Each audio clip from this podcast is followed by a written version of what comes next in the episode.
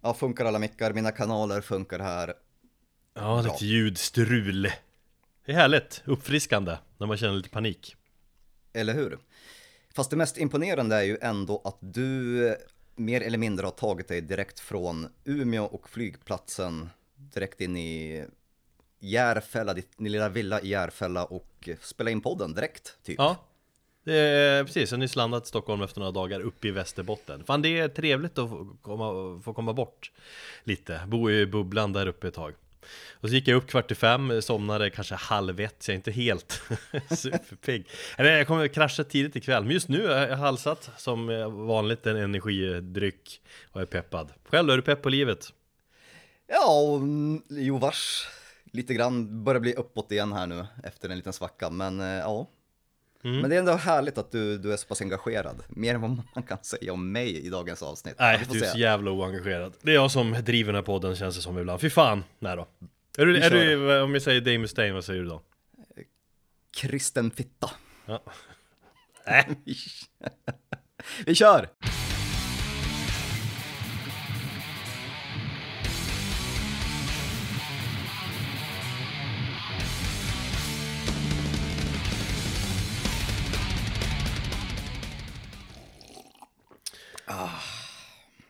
Hej och välkommen till avsnitt 125 av Metalpodden. Jag heter Erik, heter Erik, jag bara sladdra på orden direkt. Och min kollega heter jag Thomas. Hej. Tja, jag sitter här och dricker i min eh, Metalpodden-mugg. Denna eminenta mugg som du kan få om du blir patron. Ja, blir det patreon.com slash metalpodden.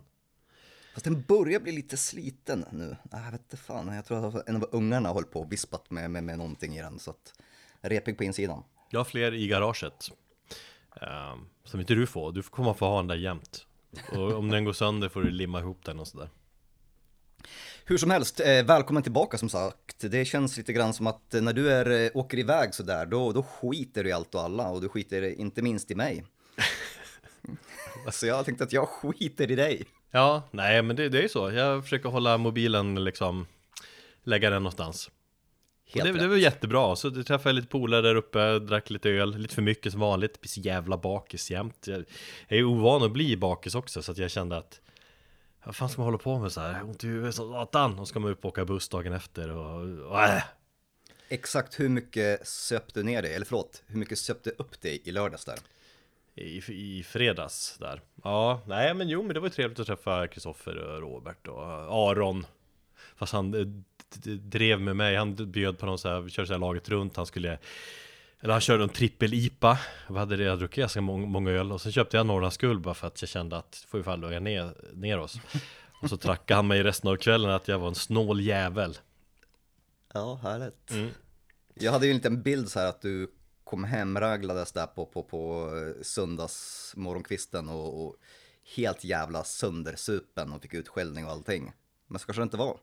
Nej, jag sov ju hos Kristoffer där och eh, han bor i Umeå och uh, svärföräldrarna bor några mil norr om i Umeå Ah, okej. Det var så det var. Fast jag var jävligt sliten dagen efter när jag skulle ja, hänga Robertsfors och jag, hjälpa Lindsay och hämta ett kylskåp. Där, där träffade jag i och för sig en, en Metalpodden-lyssnare. Det var roligt. Ja, just det. Bli ihåg, eh, eller bli påkommen tänkte jag säga. Bli igenkänd så där ute i skogen, ute på vischan. Ja, det är gött. Härligt. Ja, nog om det. Det är skiten. Mm. Eh, Vi tänkte väl börja här och också och påminna om den här eh, tävlingen som vi har lanserat för några avsnitt sedan, nämligen eh, Sveriges bästa osignade metalband som vi är på jakt efter och som vi tänkte redovisa i det första avsnittet i början av nästa år, eller hur? Stämmer bra det. Och där är ju jag mer engagerad än vad du är, för du skiter fullständigt i det. Det gör vi. Nej, så är det inte alls. Det Nej, som va- som Ja. vanligt så, så, så gör du saker i sista minuten och jag har väl börjat eh, beta av några av de där banden och alla bidrag som jag har fått. Jag har betat av några stycken också. Vi har en ganska gedigen lista får man ju säga nu. Vi har alla förslag som har kommit in i ett dokument som börjar bli ganska stort nu. Men vi letar som sagt svenska band som befinner sig någonstans inom eh, metalträsket som vi säger och som inte har någon skiv, skivkontrakt eller som inte har släppt någonting på ett skivbolag. Så om du spelar i sånt band och lyssnar på det här och ni sparkar röv Eller om eh, du känner till ett jävligt bra osignat band så tipsa oss om det. Vi skriver upp allting. Precis, och deadline för det är den 13 december. Lucia. Yes. Och vi vill då ha en liten kort presentation om bandet och en länk till var man kan eh, lyssna på bandet. Någon bandcamp-länk eller Spotify eller vad som helst. Och skicka det som meddelande till vår Instagram eller till vår Facebook eller till vår mail metalpodden.gmail.com Mm. Mm. Gott Det blir så. roligt att se vart det slutar. Um, ska vi gå in på dagens ämne? Jag gillar när det går snabbt nu för tiden. Känner, känner du det? Att jag är liksom är snabb? Ja, absolut, det är skitbra. Jag gillar när du är speedad. Jag är lite rädd för att det ska däcka här någon gång också. Eller ja, som sagt jag är lite, lite sliten idag. Det var ju spännande i morse också för det är fan det stormar upp i Umeå så jag trodde inte vi skulle komma, komma hem. Nej, just ja. Tänkte, jag trodde Nej, vi men- skulle krascha med planet. Nej men vadå, jag tänker liksom egentligen hålla käften. Och så tänkte jag låta dig ta det stora ordet här, resterande Mm. avsnitt. Så att jag lutar mig tillbaka. Du får väl hojta till om jag råkar somna till eller så. Ja, bra du peppar igång det hela så. Eh, vi tänkte snacka Megadeth i det här avsnittet. Det bandet som eh, räknas som ett av de här The Big Four in thrash metal med frontfiguren och den där eh, odiskutable ledaren, knäppjöken Dame Stain. Um, Är han en sån knäppjök eller? ja, stundtals känns det som att han är det kanske. Eller jag vet inte, jag är lite kluven till det. Jag tycker om han ganska mycket också. Sen beter han sig konstigt ibland och sådär. Mm. Ja, alltså att de beter sig konstigt tycker jag. Absolut. Jag tycker, ja men knäppjök, vet inte om det är rätt ord. Jag tänker nästan en mansbebis. men, men jag vet inte, jag kanske har fel. Ja, det är väl svårt att säga någonting om om man inte känner honom personligen kanske. Nej men det det är ett band hur som helst som alla känner till. Eh, Och ett band som framförallt eh, har stått mig då väldigt nära. Eh, står mig kanske väldigt nära fortfarande, jag vet inte. Ja men hyfsat. Eh, och så är det inte alls för dig, eller hur? Nej, det är ju inte det. Jag har väl aldrig direkt gillat Megadeth. Ehm, just då på grund av han och hans sång. Men jag måste väl också krypa lite grann till korset här och säga att jag är väl inte så inlyssnad på, på honom som jag är på de övriga Big Four-banden. Och inför det här avsnittet då så har jag väl ändå liksom peppat ganska mycket av Megadeths 80-tal som jag faktiskt tycker är väldigt bra. Ja men det är ju fan ingen snack om saken. Nej men för, för mig så har det varit så att jag har liksom mest ryckt på, jag har tänkt, tyckt att det har varit lite, nej jag vet inte. Jag, jag har väl aldrig varit liksom så superinsatt i, i, i Megadeth, eller haft något intresse av dem. Nej. Det har ju dock jag på alla sätt. Det, det, Megadeth är ett av de här banden som som jag alltid haft med mig. Alltså när jag hittade hårdrocken på allvar, 91 brukar jag säga, då upptäckte jag ju Megadeth strax därefter också. Så det bandet har alltid funnits vid min sida för mitt liksom, eh, musikjag, om man säger så. Eh, Så därför har det också varit en tidsfråga när jag skulle snacka här, gå lite mer på djupet på Megadeth, som jag tänkte göra nu här. Men sen är det också ett band som Ja men de har hunnit släppa 15 studioplattor, de har hållit igång sedan 85 eh, De har en lång gedigen karriär så det blir ett mastigt hur man ska göra. Så därför har jag haft det på hyllan. Eh, Och jag har haft Megadeth uppe som ett ämne Ett, ett planerat ämne då sen, sen starten av podden. Som många Ja, andra verkligen. av de här banden. Jag har tagit upp det ibland, nu ska man kanske ska snacka Megadeth nästa avsnitt. Och sen, Ja. eh, nej det ska jag inte. Nej men alltså anledningen till att det inte har blivit av förrän nu är för att Ja men dels är jag fan sugen på det nu eh, Och dels så hittade jag vinkeln på det hela Man måste alltid ha en vinkel slut. Ja, Efter inom all journalistik, inom all journalistik så är det väldigt viktigt att hitta vinkeln. Visst är det så? Visst, jag, visst är jag rätt? Jag som inte har läst sånt där äh, musikjournalistik som du har Du som är expert Visst måste man ha någon vinkel på det hela? Det måste man. Och du, eh, ja, du är fan ett eh, naturbarn här tänkte jag säga, som hittar den till slut. Ja, tack Vinkeln är att jag tänkte koncentrera mig på bandets 90-tal Ooh, spännande eh, Varför? Det finns lite olika anledningar till det. Dels så är det den period i, i det bandets karriär som på, på, har påverkat mig mest. Alltså de, de var ju väldigt aktiva på 90-talet, de släppte fem plattor då. Ehm, så det hände någonting kring Megadeth jämt under den här tiden på 90-talet. Så de var liksom vid min sida hela mina, mina tonår, liksom min uppväxt på 90-talet kan man säga. Mm. Eh, dels så firar ju de 30 år med den här ikoniska Rust in Peace-plattan. Just ja. Så det är liksom lite halvvärt att titta tillbaka bara av den eh, anledningen kan man ju tycka då. Sen rent ur, ur liksom en så här uh, musikalisk uh, utveckling om man säger, så tycker jag att 90-talet är väldigt spännande för, för Megadeth, för många andra metalband också. De vågar liksom när jag, när jag har gått igenom skivan också så har jag kommit fram, de vågar testa allt. Eh, för man, man kan säga att 80-talet för Megadeth det var, det var ju thrash-eran. Mm. Um, 20 eller 2000-talet och framåt var det också en tillbakagång till de här mer hårdare tongångar igen. Det är ju thrashen igen. Um, men då blir det lite för mycket revival också. Det är liksom typ att nah, nu är vi tillbaka i thrashen, nu är cirkeln sluten och som så många andra band. Medan 90-talet var ju mer experimentellt och, och, och därmed också kanske mer spännande. Kan det vara så att Megadeths 90-tal är mer spännande än Metallicas 90-tal? Metallica hade ju, liksom, gjorde inte så mycket med 90-talet om man ska vara ärlig. Alltså, Ja, fast de, ja, nej, men de har ju ändå ett, ett gäng plattor liksom. Så Jo, jag tänkte att men det du bara inte- ställer, ställer de två årtionden bredvid varandra. Eh, ja, fr- framförallt är det väldigt intressant att jämföra Metallica och Megadeth hela tiden För de står varandra så, så nära. Eh, Även musikaliskt och så. Nej men, men visst, Megadeth 90-tal som Metallica också är ju, den är ju mer kommersiell Den perioden. Just det. Eh, Men sagt, det är den perioden i bandets, bandets diskografi som, som står ut mest. Men framförallt att jag gillar Megadeth i den här tiden, det är att och det är också väldigt ovanligt för, för det bandet att, det, att de hade samma banduppsättning i stort sett hela tiden över de här tio åren. Mm. Och det här är ändå ett band som har liksom haft över, jag tror det är över 20 olika medlemmar under här, karriärens gång. Och de har bytt en hel del, så bandkänslan den var jävligt tydlig på 90-talet. Annars har det liksom i omgångar känts som att Megadeth det är liksom the Dave Mustaine band. Just ja. Mm. Medan det var mer ett riktigt band på 90-talet. Det var det man- nog anledningar nu för varför det ändå är vettigt att snacka bandets 90-tal?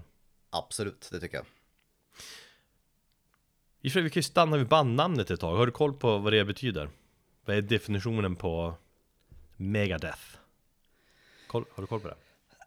Nej, faktiskt inte. Eh, shoot, få höra. Många tycker att det är lite töntigt så här, men jag tycker egentligen att det är ett av de råaste bandnamnen om man kollar det här thrash-universumet. Det är väldigt kalla kriget-osande. En Megadeth syftar på en miljon dödsfall i en atombomb. Ah, Att liksom, man har räknat på så hur många kan en atombomb döda i en och samma explosion. mm. Ja, men då, då var det betydligt bättre. Och sen så faktumet att det stavas med bara ett E och inte ett A va? Mm. Vilket eh, en hel del kulturella, så här, kulturellt etablerade tidskrifter får lära sig när de ska referera till Megadeth. Typ DN, Svenska Dagbladet och så. Då spelade du på Gröna Lund för några, ett par år sedan, två år sedan kanske, tre, något sånt. Megadeth. Då hade ju Gröna Lund skrivit också på den här som analoga skylten, man ska säga utanför, har de skrivit Megadeth med ja, D-E-A-T-H. Och då tänker jag att när Dave Mustaine såg det så blev han rasande. Framförallt så rasade ju alla vita hårdrockare som är män och över 40. Ja, nej, det är så töntigt det där egentligen. Fast som sagt, bandnamnet i sig är ju coolt, en Megadeth. Sen är det ju lite försvenskning, eller vad man ska säga, på det bandet. Jag tänker, du vet, man säger Metallica, Pantera, vad har- vi mer? Sepultura brukar jag ta upp. Folk säger Megadeth, Megadeth. Alltså man drar ut. Egentligen är det Megadeth. Just det. Uh, väl, eller ute cyklar nu. Nej, men jag sitter här och, och bara tittar rakt upp i taket och funderar på vad jag själv har sagt nu ja, inledningsvis. ja, men jag bara tänkte, ja exakt, jag tror man är lite blandning. Nej, men jag, jag, jag, alltså, jag tror att det är naturligt, man försvenskar ju det mesta nu, så jag, nog, ja, ja, jag säger nog Megadeth. ja. Drar ut på Mega. Ja, jag ska försöka tänka, säga lite snabbare, lite mer mega, megadeth. Ja, men innan vi går in på skivorna, så Dave Mustaine, eller Dave Mustaine tror jag man också säger. Fan, Mustaine säger vi nu. Eh, han är ju en karaktär och det är därför man, man gillar ju honom. Och, liksom, sen är, jag gillar också att många menar att han är den riktiga gudfadern inom thrash. För att han, är, han var ju, är två år äldre än en viss liten dansk, Ulrik och eh, Hetfield. Mm. Och liksom vittnena från tiden i, i Metallica. Och där, där tänkte jag bara, eh, Scott Ian uttalar sig via någon blabbermouth, eh, du vet, kommentar. Att, eh, och, och Anthrax och Metallica bodde ihop i New York en tid där innan de släppte Kill Em All.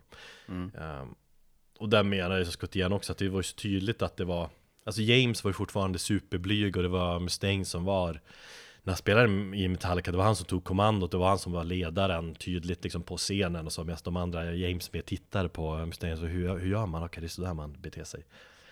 Um, och liksom han, ja, han var ju liksom den som kanske ledde vägen lite tidigt. Sen var ju det här, jag menar, han var ju inte med i bandet ett år och sånt där och sen grubblas det fortfarande i det där. Man hade ju ledarjag Väldigt Just tidigt i scenen Så att, eh, ja, sagt många menar att det är Dave Mustaine som är the real Godfather Om man ska plocka var- ut den Jag var nära på att få intervjua honom. Eh, jag tror det var 2009.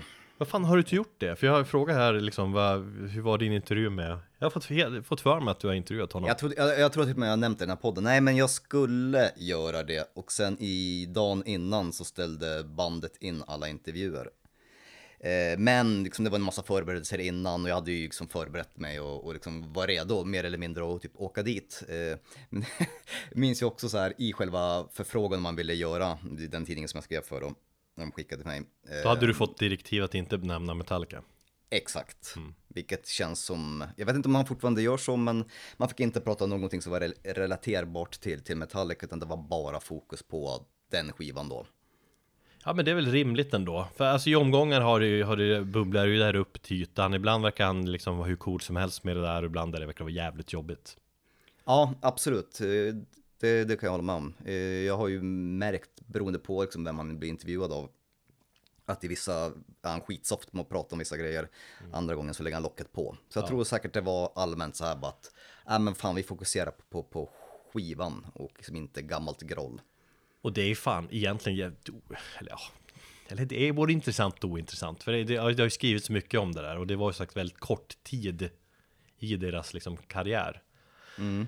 Eh, Jag tror han var med i bandet 10 månader eller, eller något sånt där. Samtidigt så kan jag ju tycka så här att, ja, visst, journalister och artiklar kan vinklas på olika sätt, men, men det har ju också framkommit att när man har nämnt Metallica, i vissa fall då, när han inte har varit chill med att prata om det, att han då blir den här stora mansbebisen. Ja, och, och det där är ju intressant att titta på. Menar, han, han, fick, han fick kicken för han hade ett, ex, ett extremt fylle-jag. Alltså de, alla, de som söp, alla de var ju halkade, eller fan de var ju, ja men typ ja, Resterande, de andra i bandet var 18 och han var 20 bast Och de bodde i, som i, en, i en replokal Någonstans i New York där och ja, söp konstant och de andra var med sig party medan han var, blev extrem på fyllan och bröt armen av folk och sånt där. Så det ledde till att han fick liksom kicken och klarat av Klarat av honom, det kan man ju tänka, man kan förstå den situationen, han har själv sagt att Ja, jag var dum i huvudet. Men det, det har ju känts som att, att Megadeth hela tiden var, eller är steget efter Metallica. Ehm, Verkligen. så att i, i Mustaines ögon gör det som att han har känt sig som loser då. Och hela, att, Samtidigt var hela projektet Megadeth var ju tänkt som en Typ av hämnd till en början, han ville visa hur bra han är liksom. Men han har alltid känt sig i skuggan av Metallica. Samtidigt har ju liksom Megadeth, de har ju sålt extremt bra. Jag har läst att de, osäker då, men att de har sålt både 38 eller 50 miljoner album. Det är liksom, Megadeth är ett av de största metalbanden genom tiderna. Mm. och han var ju verkligen med liksom om att ta den här amerikanska, ja, fan, vad kallar det, underground metal till de stora massorna. Så han, han är en ikon den gode Mustaine. Jag kan förstå att det svider att liksom behöva ligga i skuggan på, på ett band som Metallica hela tiden, trots Ja. att han kanske är, har varit steget före. Men jag tror att han är idag, eh, känns som att han är ganska chill med det hela. Men du, hans eh, tro, tänker jag på, har den alltid funnits där eller kom den lite senare? Jag tänker att den har kommit eh, senare. Kanske blivit mer outspoken med den, tänker jag. Jag tänker att det är kopplat till hans drogmissbruk, att då ja, då har den kommit in där på något sätt. Mm. okej. Han är känd för att ha, ha knarkat massor. Uh, och det finns mycket att snacka om när det gäller den här snubben. Men så jag tänkte mer koncentrera mig kring 90-talet, mer kring bandet Megadeth än att liksom bara prata Dame Mustaine. Mm. Och det, det, är fem plattor som bandet hann med att släppa på 90-talet som sagt. Jag tänkte gå igenom dem, prata om dem i kronologisk ordning. Så om du hatar Megadeth, eh, om du hatar deras 90-tal Då stänger du av nu. Då kan du sluta. Ja precis. Eller så kan du lyssna nu så blir du lite frälst också.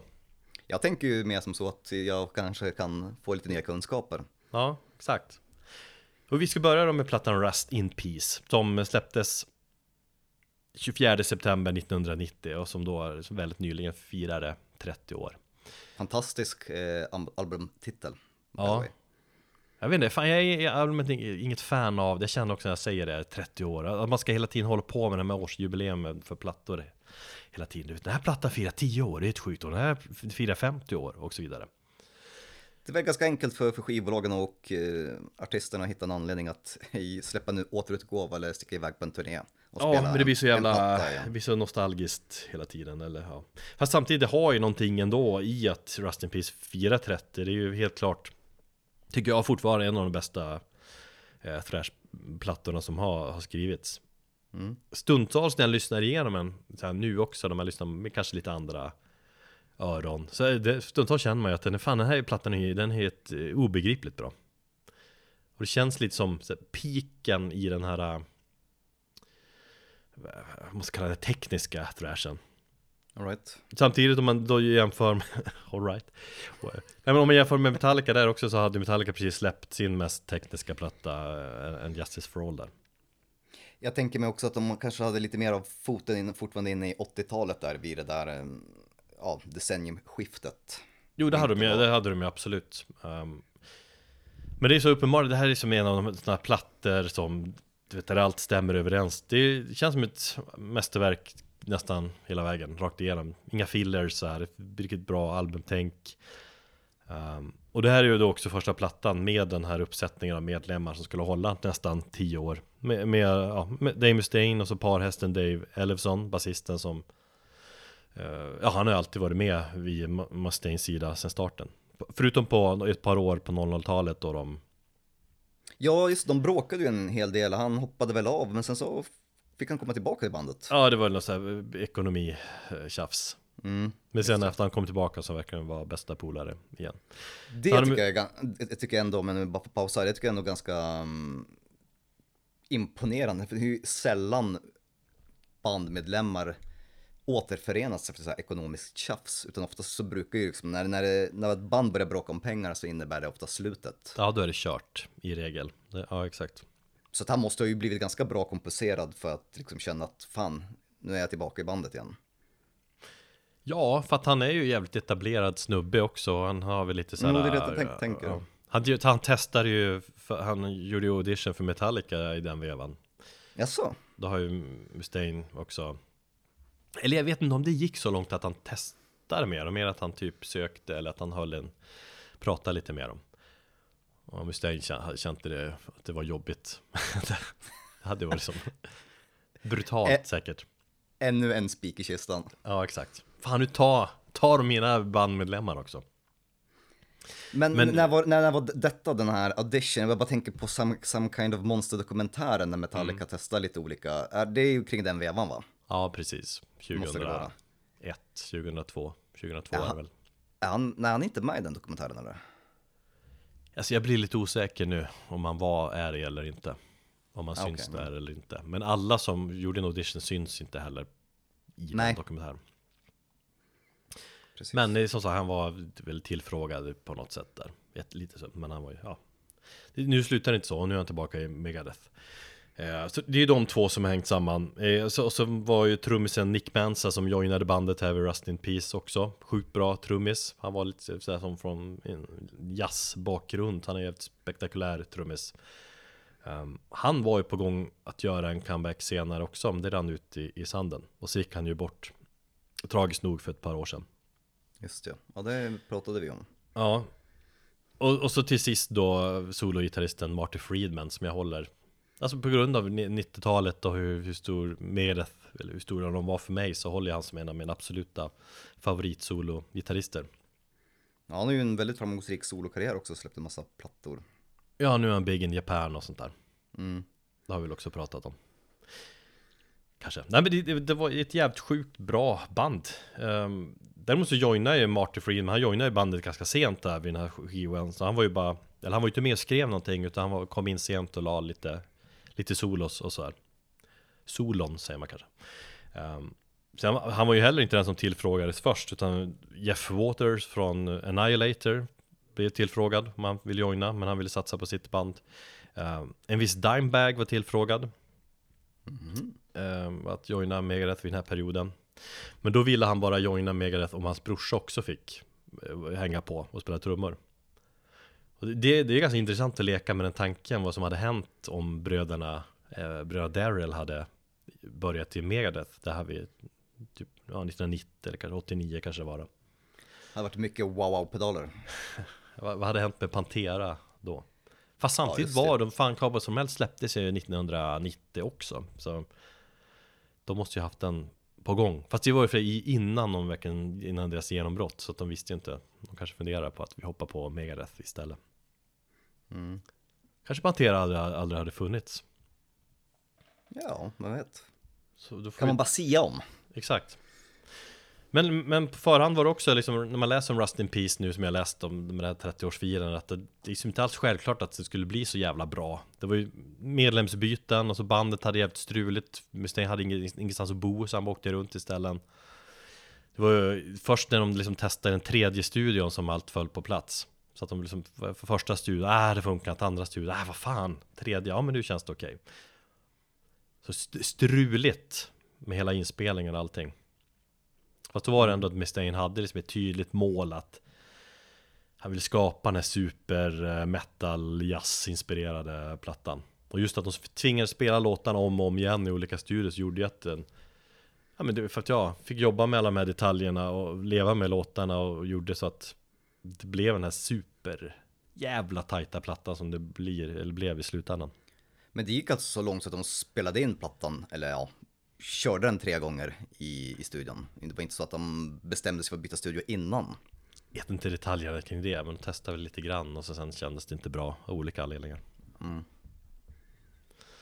Men sen också med tanke på det så låter den ju fortfarande sjukt bra. Jag tycker produktionen är verkligen top notch thrash metal ljud liksom. Mm. Uh, och albumtiteln som du säger är ju fan svinbra också. Det var, ju, det var ju fortfarande kalla kriget vid den här tiden. Det var ju fortfarande Sovjet och USA som riktar uh, liksom atombomber mot varandra år, årtionde efter årtionde. Och det var ju det han fick det ifrån. Eller jag tror han såg ett klistermärke där det stått liksom May your weapons rust in peace eller något. Och han kände att det där är ju svinbra titel, det tar jag. Ja, snyggt. Så vi lyssnar lite på den tajtaste thrash metal-plattan någonsin genom att lyssna på låten Take No Prisoners.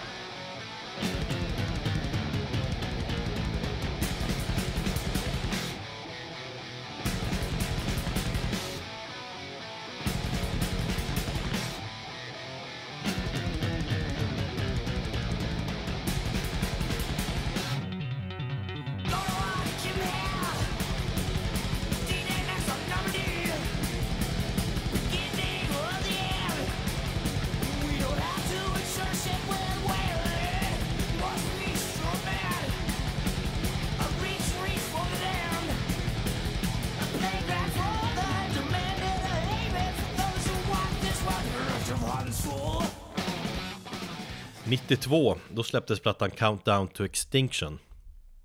Vilket är deras, eller Megadeths mest kommersiella platta. Eller mest kommersiellt framgångsrika platta, säger man väl. Den har sålt mest. Mm. Och det är också plattan som jag upptäckte bandet med 92 Och därför håller jag den väldigt högt. Det blir ju i regel så som jag var inne på förut Att det, den platta man upptäcker ett band med håller mig oftast jävligt högt. Jo, det brukar vara så jag tror det här var liksom en av de första tio plattorna jag köpte. Och det är verkligen en svinbra platta. Också en klassiker i Megadeth eh, discografin Den är väl mest känd, det är ju jävligt mycket hits på den här plattan. Och jag vet inte, med Rust in Peace där hade de ju på något vis om de hade pikat där, liksom hur långt de kunde gå med thrashen så kände de väl att de behövde gå en liten annan väg här. Det är fortfarande Alltså vi får ju snabba riff och thrashigt så här, men de har ju sänkt tempot en del. Och så har det på det viset har det kommit in lite mer tyngd kan man säga. Hur mycket påverkade grungen bandet här? Jag skulle säga att Nej, det är för tidigt tror jag. Mm. Att den skulle komma. Möjligen mer på, förr, eller på plattan som kom sen där man tycker, men jag tycker aldrig grungen har påverkat Megadeth riktigt. I, alltså, i soundet. Okay, Snarare mer i, det kommersiellt tänk att man förenklar lite grann så. Men jag har liksom inte grunge-influenser i, i deras låtar riktigt. Det var ingen liksom en Until It Sleeps-vibb på skivorna? Är den grungeig? Jag tycker ja. den är supergrungeig Ja, kanske. Um, äh, Fast Loading är såhär bluesrockig, jag vet inte Ja men just, just nej, det, absolut, absolut det, köper, det köper jag. Men, men jag tänkte mm. just på Until It Sleeps känns otroligt grungig. Även om den kanske kom lite efter den vågen. Ja. ja. Så jag tänkte om det på något sätt så bandet har blivit influerade. Ja, nej jag tycker inte jag känner grungen i Megadeth vid den här tiden faktiskt. Eh, men som sagt, det, det, det är lite mer långsammare, det är mer melodier, lite mer groove. Absolut mer kommersiellt är det ju. Alla de här hitsen och fick. Och framförallt är det en insats från hela bandet. Alla är med och bidrar och skriver musiken. Och Tidigare har det varit nästan Enbart Mustaine som har skrivit allt. Så mm. liksom den, den musikaliska bredden på den här plattan är betydligt bredare än allt de har gjort tidigare. Men så överlag är väl han som skriver det mesta av musiken. Hur mycket har han låtit andra medlemmar? Han känns lite grann som en liksom, diktatorisk i, sin, i sitt band. Ja, fast det är det som är grejen med 90-talet, att de, om man kollar liksom låtcred så är, är de andra med och skriver väldigt mycket. Även om mm. liksom, han är med på alla låtar såklart. Han har alltid några låtar som han skrivit själv, men liksom Marty Friedman är ju liksom kanske med och har låtcred på fyra, fem låtar och sådär. Um, och, och även trummisen och även liksom Elfson är med. Så det mm. tycker jag är ganska häftigt att det är verkligen hela bandet som, som bidrar. Um, och, och eh, Countdown to Extinction, det var ju en platta som var deras så kommersiella genombrott och verkligen gjorde att bandet Eller man säger, Rust in Peace var kanske skivan som gjorde att de blev eh, liksom etablerade eh, och respekterade som thrash-gudarna liksom mm. Eller gudar, det finns ju flera gudar då men Countdown to Extinction var ju de som gjorde att de Eh, ja men nådde betydligt fler lyssnare. Mustaine har ju sagt liksom kaxigt att den här plattan ändrade eh, landskapet för, för heavy metal. Och, och till viss del håller jag väl med om det lite grann. Men det, det mm, liksom att de gjorde metal mer rumsrent och så här utvecklade genrer så. Tillsammans med Black Album, eller det var ju tänker, det var snarare att Black Album som ju öppnade dörren och Megadeth såg det och följde följde efter, det är ju så, då har de ju själva erkänt. Precis min tanke också, att någonstans ja. så, så öppnade Black Album upp ja, för mer kommersiellt eller för den bredare massan då. Ja. Och jag tror att eh, Marty Friedman hade en stor del i förändringen också. Han har ju ett väldigt melodiskt sätt att, att spela gitarr på. Så musiken de spelar här på 90-talet är mer anpassad till hans eh, gitarrstil tycker jag. Mm. Um, textmässigt tycker jag det är alltid kul att läsa Mustaines texter också. Det är i regel väldigt politiskt och mörkt. Det har jag alltid gillat med honom. Det som man jämför med Metallica så är James texter lite mera vet, lite mer allmänna, så här, man får hitta sin egen tolkning i dem. Mustaine är lite mer vågad, lite mer politiskt tydlig ofta. Och mer kritisk. Eller känt så i alla fall. Ja, men han står väl lite på högerkanten va? Jo, han gör väl det. Det har man ju känt ganska ofta. Och sen så har han ju det här lite anti-etablissemanget tänket i sin musik. Vad är det, fan heter den här plattan? Där Vic Rattlehead står eh, framför en bro. En av de senare plattorna. Är det senaste kanske? Ja, där är det. Den känns ju ganska politisk. Jag vet Ja. att det var mycket snack om det. Där, där han sparkade uppåt mot politikerna fast från sin högra falang så att säga. Ja, jag tror han beskriver sig som väldigt liberal och sådär. Liberal, li, liberal kristen med eh, konservativa värderingar. Ja. Eller Ja. något. Ja, fast han också gillar han att beskriva sig själv som en vanlig kille också. Jag är ingen rockstjärna, jag går och äter på McDonalds, typ. Eh, vi ska lyssna på titelspåret, Countdown to Extinction. En låt som, eh, jag tror jag trummisen Nick Mensa som ligger bakom den temamässigt. Jag, när jag läste det, det är som en kritik över eh, ja, men hur dåligt vi sköter vår planet. Det är väldigt mycket så miljötänk och hur vi människor utrotar eh, eh, djur och sådär. Oh, han var före sin tid. En låt som så här, Greta Thunberg skulle kunna ha som eh, introlåt till hennes eh, tal. Jag skulle vilja höra. Ja. Men jag tolkar den här låten annorlunda där i mina tidiga tonår. Jag tyckte låten var ödesmättad som fan. För, jag, för mig sjöng Mustaine om att eh, att det var mänskligheten som var på väg att dö ut. Och att man var, att han sätter sig in att man var en av de sista människor som, människorna som levde och de sista gjorde upp i någon form av så här vet inte, flugornas herre uppgörelse, sprang kring med en yxa typ. Så det, det var så jag, jag tolkade texten. Att det, var, det var liksom en nedräkning till utrotning, snart är det bara en människa kvar. Mm. Och den, hur man tänker sig in i den, att nu är man sista, den sista av det här, det här släktet. Så vi tänker på det tycker jag istället när vi lyssnar då på Countdown to Extinction.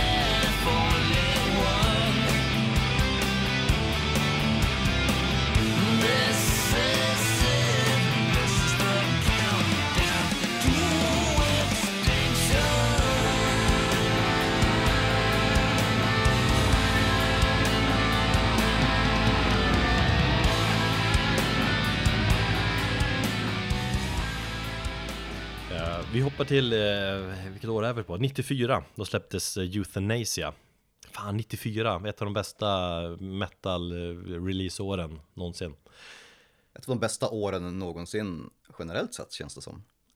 Alltså, Ja, VM-broms i fotboll. säger sportkillen Ja, eh, nej men i 94 minns jag tydligt som ett bra år.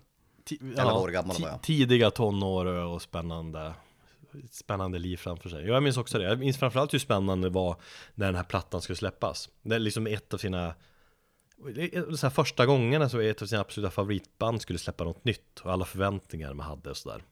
Mm. Det som man blivit så bortskämd med nu för tiden när man har, man har för många favoritband. Ja, Då precis. hade man bara ett, ett fåtal. Skala det- bort dem. Nej, det kan man inte göra. Då blir man ju Fastnar man ju bara i samma, samma typ av musik Väl. Man måste tänka Jo, framåt, sant. man måste upptäcka nytt.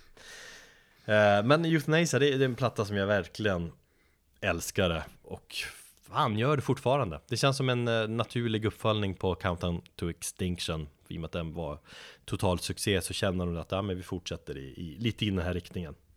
Mm. det kanske är lite mer radiovänligt men ändå det är tung eh, metal och, och välskrivna låtar. Kanske lite mer, man hör så man känner att det är lite mer så här Black Album produktion i, i soundet. Fetare och lyxigare. Ja, lite så. Och som sagt, jag hör inte grunge-influenserna här. Det var ju som här grungen peakade Det känns som att det här skulle man liksom känt att Ja, nu är det tydligt att de har Dave Mustaine har tagit intryck men jag, vet inte, jag tycker de kör sin egna stil. Jag läste att någon kallar den thrash and roll som jag är lite tveksam till men kanske funkar bra som beskrivning ändå. Alltså så tung rock blandat med metal på något sätt Jag tycker ändå det är ganska imponerande om du nu har, nu har jag ju inte jättebra koll på den plattan, men, men att de i så fall lyckades undvika den influensen. För ofta så är det när det kommer någon, någonting stort så influerar det ju ganska ofta många band. Jag menar, inte ens Slayer kommer ifrån nu metal influenserna. Metallica kunde inte heller på något sätt eh, skilja bort vissa influenser under 90-talet och så. Nej eh, Nej, det var lite grunge som påverkade dem Men det var ju mer så här radio, liksom Tänket som, som påverkade dem mycket Mm. Men här på Euthanasia, jag tycker att det är fortfarande Det är, ja, det är tung, sagt, tung rock bland med metal Men det finns ändå lite thrash element kvar i soundet um, Sen har de den här, den här A Tout Le Monde Den här superballaden, hitten som de Gjorde en nyinspelning på va, på 2000-talet Alltså, okej, okay. ja, det visste jag inte. Nej. Det, den fanns väl på typ, nej det var fan det var Hangar 18 som fanns på, eh, vad heter det, Guitar Hero. Ja, Som man spelade som fan på, på, på, på förfesterna. Måste ju fan ha funnits fler låtar, Megadeth-låtar också, eller? Ja, jo, jag tror det. Ja, möjligen. Fan det var så länge sedan nu Guitar Hero Snart säger man det så ingen som vet vad det är längre Nej, det är sant. 12 år sedan fan det var pikade va? ja. Nej men den här Euthanasia var ju också en succéplatta. Jag tror det är deras näst mest framgångsrika platta Efter Countdown to Extinction då. Dock så när man läst lite om det så börjar liksom det knaka lite i sammanhållningen vid den här tiden. De hade Varannan vecka hade de regelbundna möten där de diskuterade demokratin i bandet så att alla skulle känna att det var inte bara Mustaine som styrde skutan utan de hade möten liksom för att säkerställa att alla medlemmar hade någonting att säga till om i den här kreativa processen. Och så hade de problem att välja en studio. Mustaine ville inte vara i, i Los Angeles och så hade de, hade de problem även här. Så det slutade med att de byggde en helt ny studio i Phoenix för att många bandmedlemmarna bodde där då. Så att de köpte en lagerlokal och så bygger de en helt ny studio. Och det säger väl en hel del om att det fanns pengar liksom. Och att det gick Ja, bra. precis. Antar jag i alla fall. Just att de bygger en egen, egen studio. Och så finns det en, det finns en dokumentär som är typ en timme lång på den här plattan. Ehm, som jag minns att jag- jag såg där kring 94-95 och som jag såg igår eh, kväll sent. Och jag hade inte så här usel VHS-kvalla typ. Men det var kul att få lite så här nostalgi och se ja, hur det såg ut. Så ser man hur de bygger studion och sådär också. Mm. Kan jag rekommendera. Ehm, om man är sugen. Vi ska lyssna på låten eh, Addicted to Chaos som är fin, sjukt snygg, uh, välskriven låt. Men tuntig titel. Nej, jag vet inte. Det, det, det är tydligt att, jag tycker mörk titel, mörk text. Det är tydligt att den är kopplad till Mustaines drogmissbruk när man läser den och så. Ja, okej. Det fanns en personligare koppling där kanske. Ja, och det gör det att den ja, blir ännu bättre. Jävligt snygga melodier.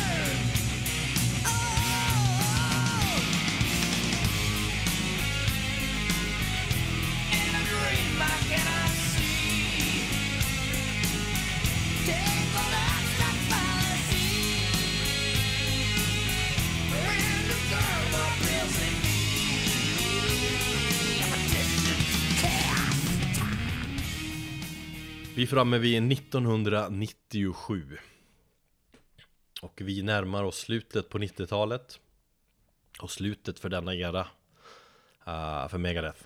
Och 97 släpptes då den fjärde 90-talsplattan Cryptic Writings. Um, Man kan faktiskt säga att liksom för varje sån här eh, För varje platta som Megadeth släppte på 90-talet så blev de mer och mer kommersiella i tänket. Mm det var så att de tog ett steg för var, var, varje, varje platta. På många sätt var Cryptic Writings ett steg i ännu mer kommersiell riktning så. Men samtidigt inte, för om de kickade den förra producenten som de hade, så de menade, han hade kört fast i så här ett kommersiellt tänk. Den producenten ville gå vidare, han ville att alla låtar skulle vara i eh, 120 BPM för alla hits är det, hade han kommit fram till. Så att han hade som liksom hittat sin, sin formel på hur man skriver hitlåtar. Mm. Och Mustaine menar att, ah, vad fan så kan vi tänka, man måste ju liksom tänka ändå lite nytt. Man kan inte fastna i en sån här formel. Så att då kickade de honom och så tog de in en annan kille som också i och för sig var så här jävligt, ja, eh, kommersiellt tänk på honom.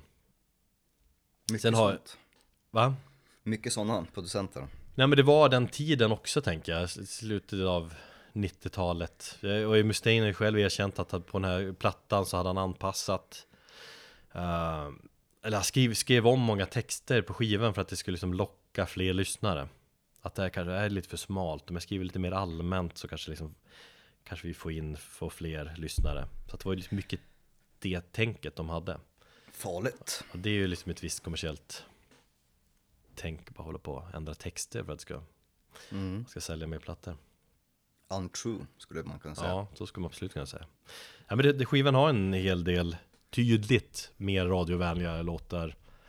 Samtidigt, men det är några låtar som är hårdare och snabbare också, lite mer thrashiga i grunden. Men framförallt är det, det är jävligt mycket så experimenterande som pågår. De hade en grundinställning med plattan att um, äh, men vi gör exakt som vi vill, vi gör, vi, eller vi gör någonting som vi inte har gjort förut. Och så känns det stundtals också att de verkligen testar och gör lite som ja, de känner för. Um, och att de, ja, jag vet inte, de, de, det finns i och för sig några jävligt coola låtar som She-Wolf och Jag minns att vi försökte repa den låten vid den tiden.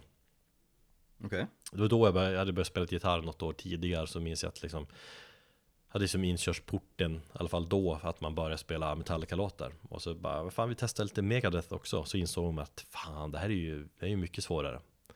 Det är sån här liten ögonöppnare När man fick, när man insåg vilken unik gitarrist Eller, hur mycket mer teknisk gitarrist han är jämfört med Ja, fan vet jag, med mer klassiska Metallica-riff liksom Men det tycker jag hörs ganska tydligt Ja, i Megadeths musik, att han är lite mer tekniskt skillad och förmodligen så även om det låter, nu är inte jag någon gitarrist, men även om det låter simpelt inom stationstecken så, så är det betydligt svårare än vad det kanske först kan te sig.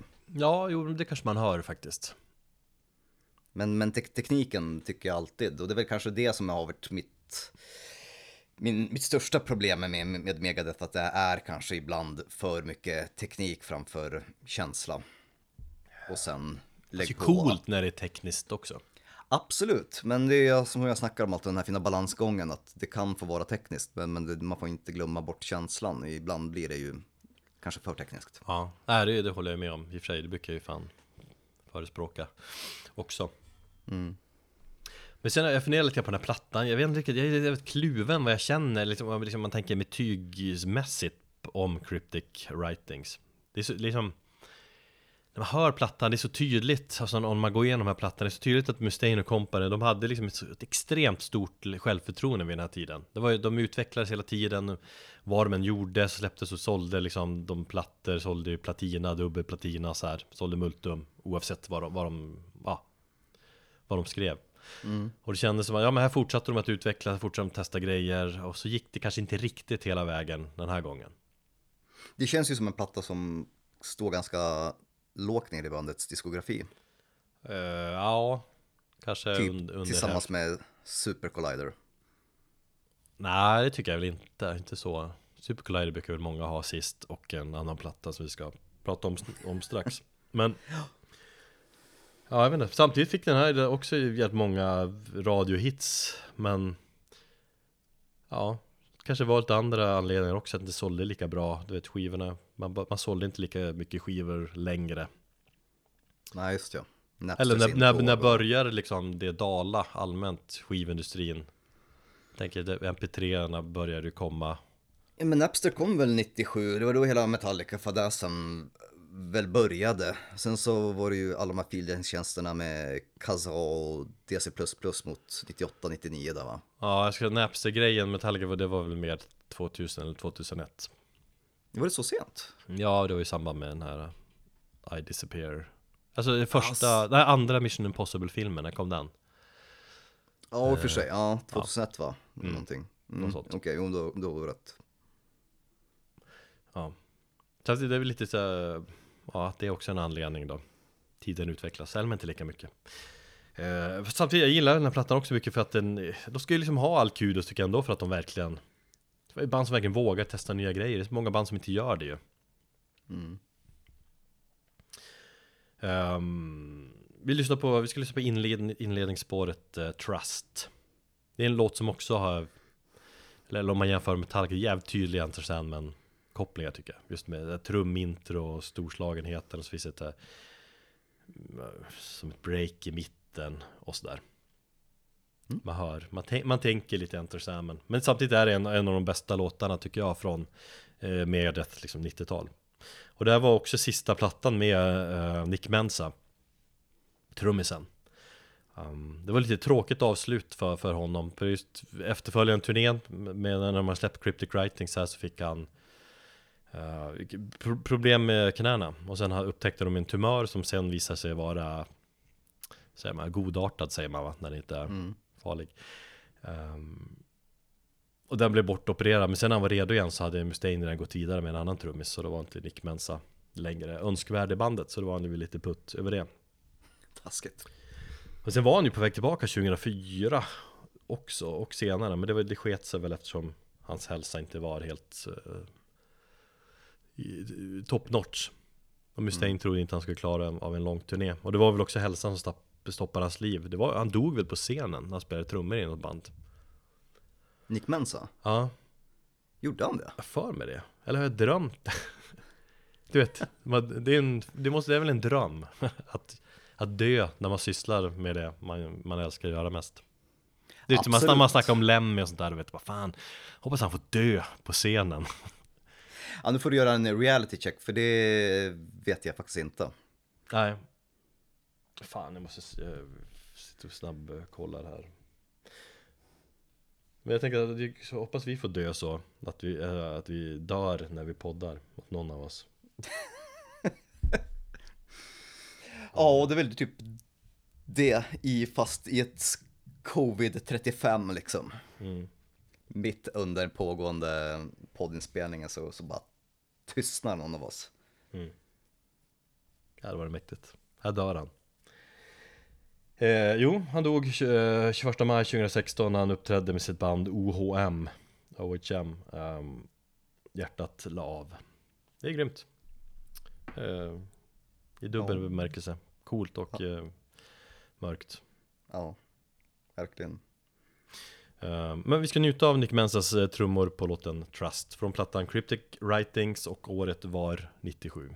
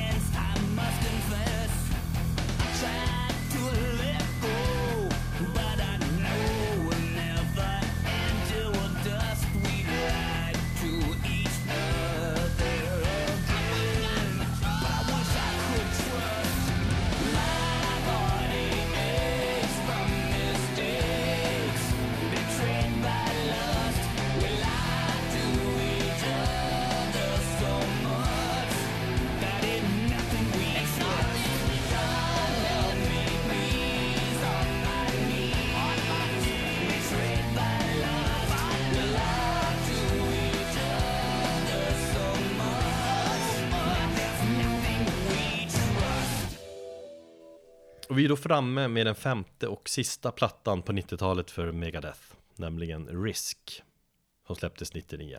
Och som många menar är den sämsta plattan de har gjort. Eller det kom i alla fall långt ner på alla Megadeth-listor, den och den här uh, Collider, vad fan heter den? Super Collider. Super Collider, den är ju, ja, den är ju rätt, eller allmänt tråkig var den ju. Mm. Och jag vet inte, jag, jo, jag den tycker den hör hemma någonstans i botten av vad bandet har gjort också. Varför tycker du det? Eller, ja, jag vet jag tycker Jag tycker det är ändå också inte det Eller jag förstår att det blir Om man säger hela albumtiteln Risk syftar ju på liksom risken och tog Liksom med inriktningen på skivan att de tog en risk Jag tror, jag tror det är Lars Ulrik som ligger bakom Eller att han hade snackat med Mustaine den här tiden och sa liksom att ni måste ta, ni måste ta liksom, större risker Gör vad fan ni vill och sånt där Mm. och det finns liksom lite olika anledningar att de tog den här risken och ändrade soundet så mycket. Dels hade de en, en ny manager som var anställd som creative manager som han var också med och det var han som kom in, joinade förra plattan. Uh, Bud Prager. Och han var liksom en stor anledning till att de, de, de, de stundtals närmade sig mer det här radiorockvänligare soundet, eller stilen på Cryptic Writings, men på, på Risk så gick de liksom över andra sidan helt och hållet.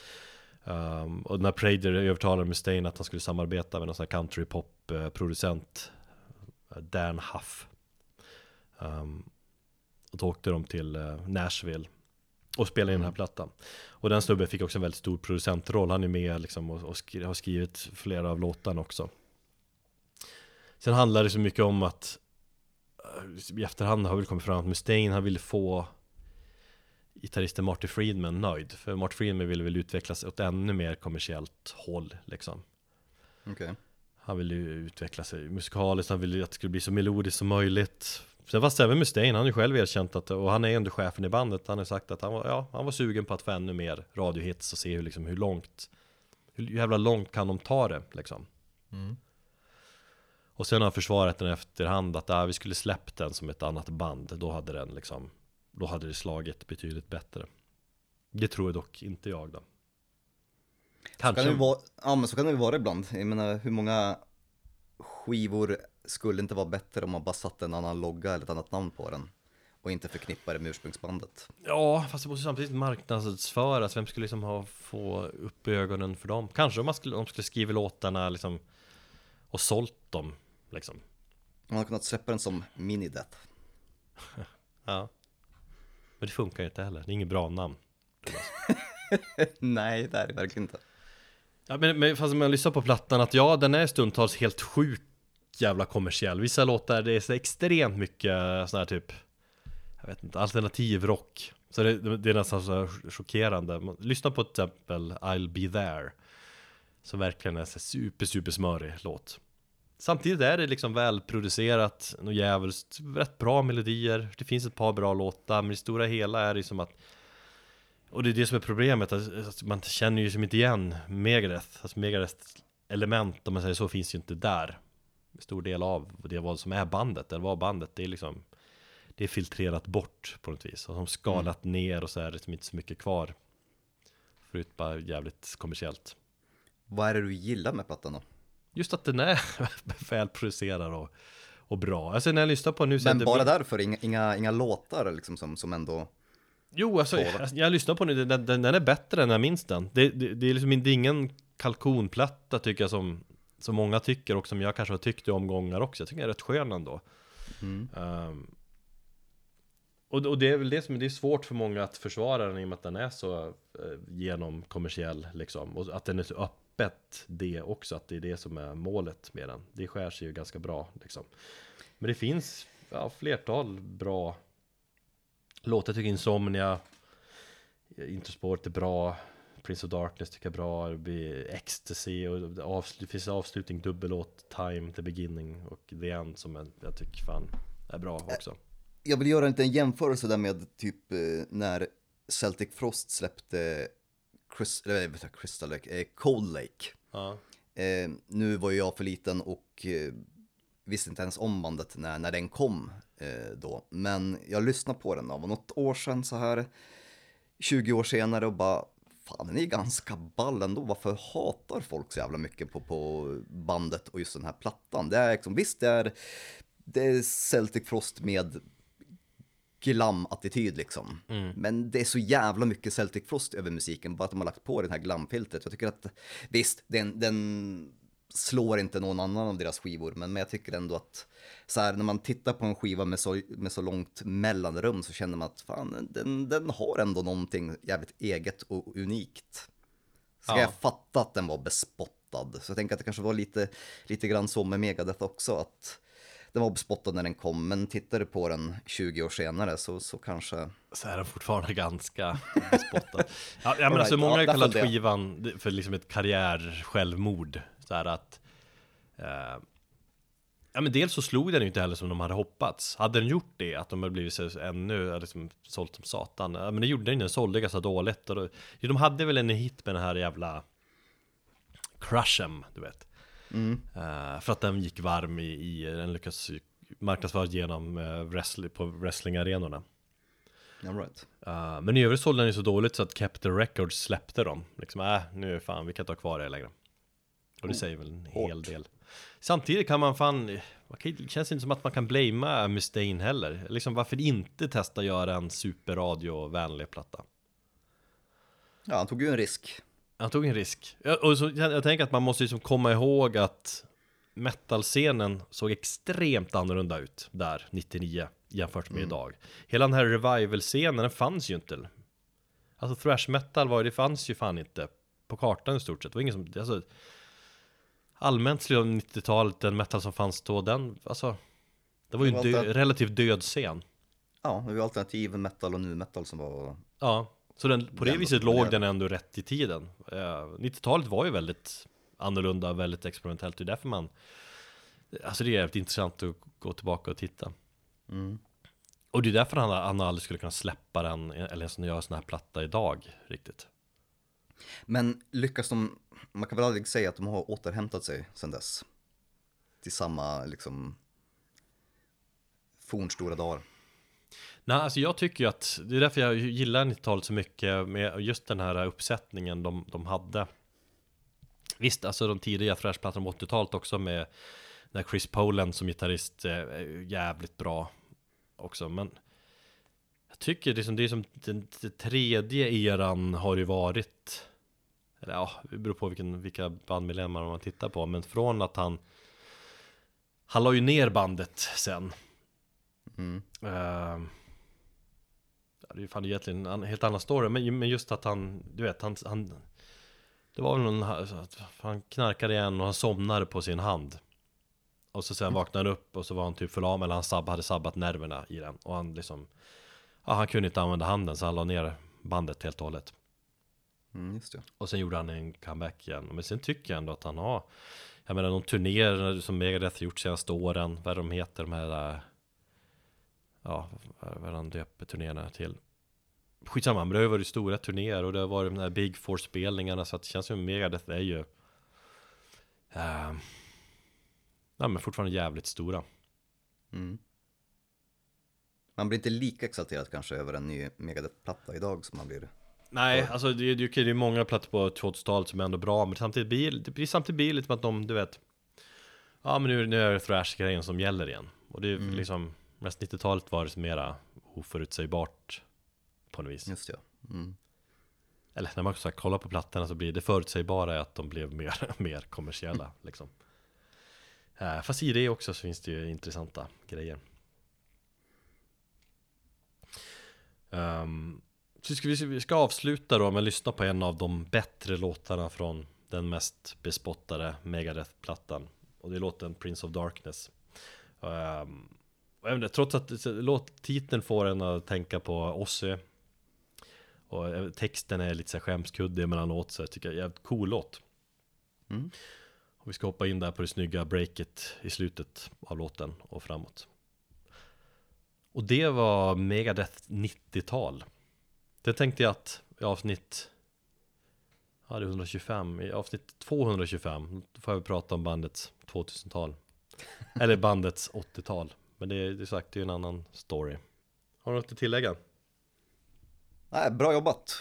Mm. Äntligen kan vi bocka av den där punkten i vårt lilla planeringsdokument som har legat där sedan typ Dackefejden. Ja, nu slipper du skiten. jag gillar det. Gö gött. På eh, återseende. Och tack för att ni eh, lyssnar. Ta hand om er.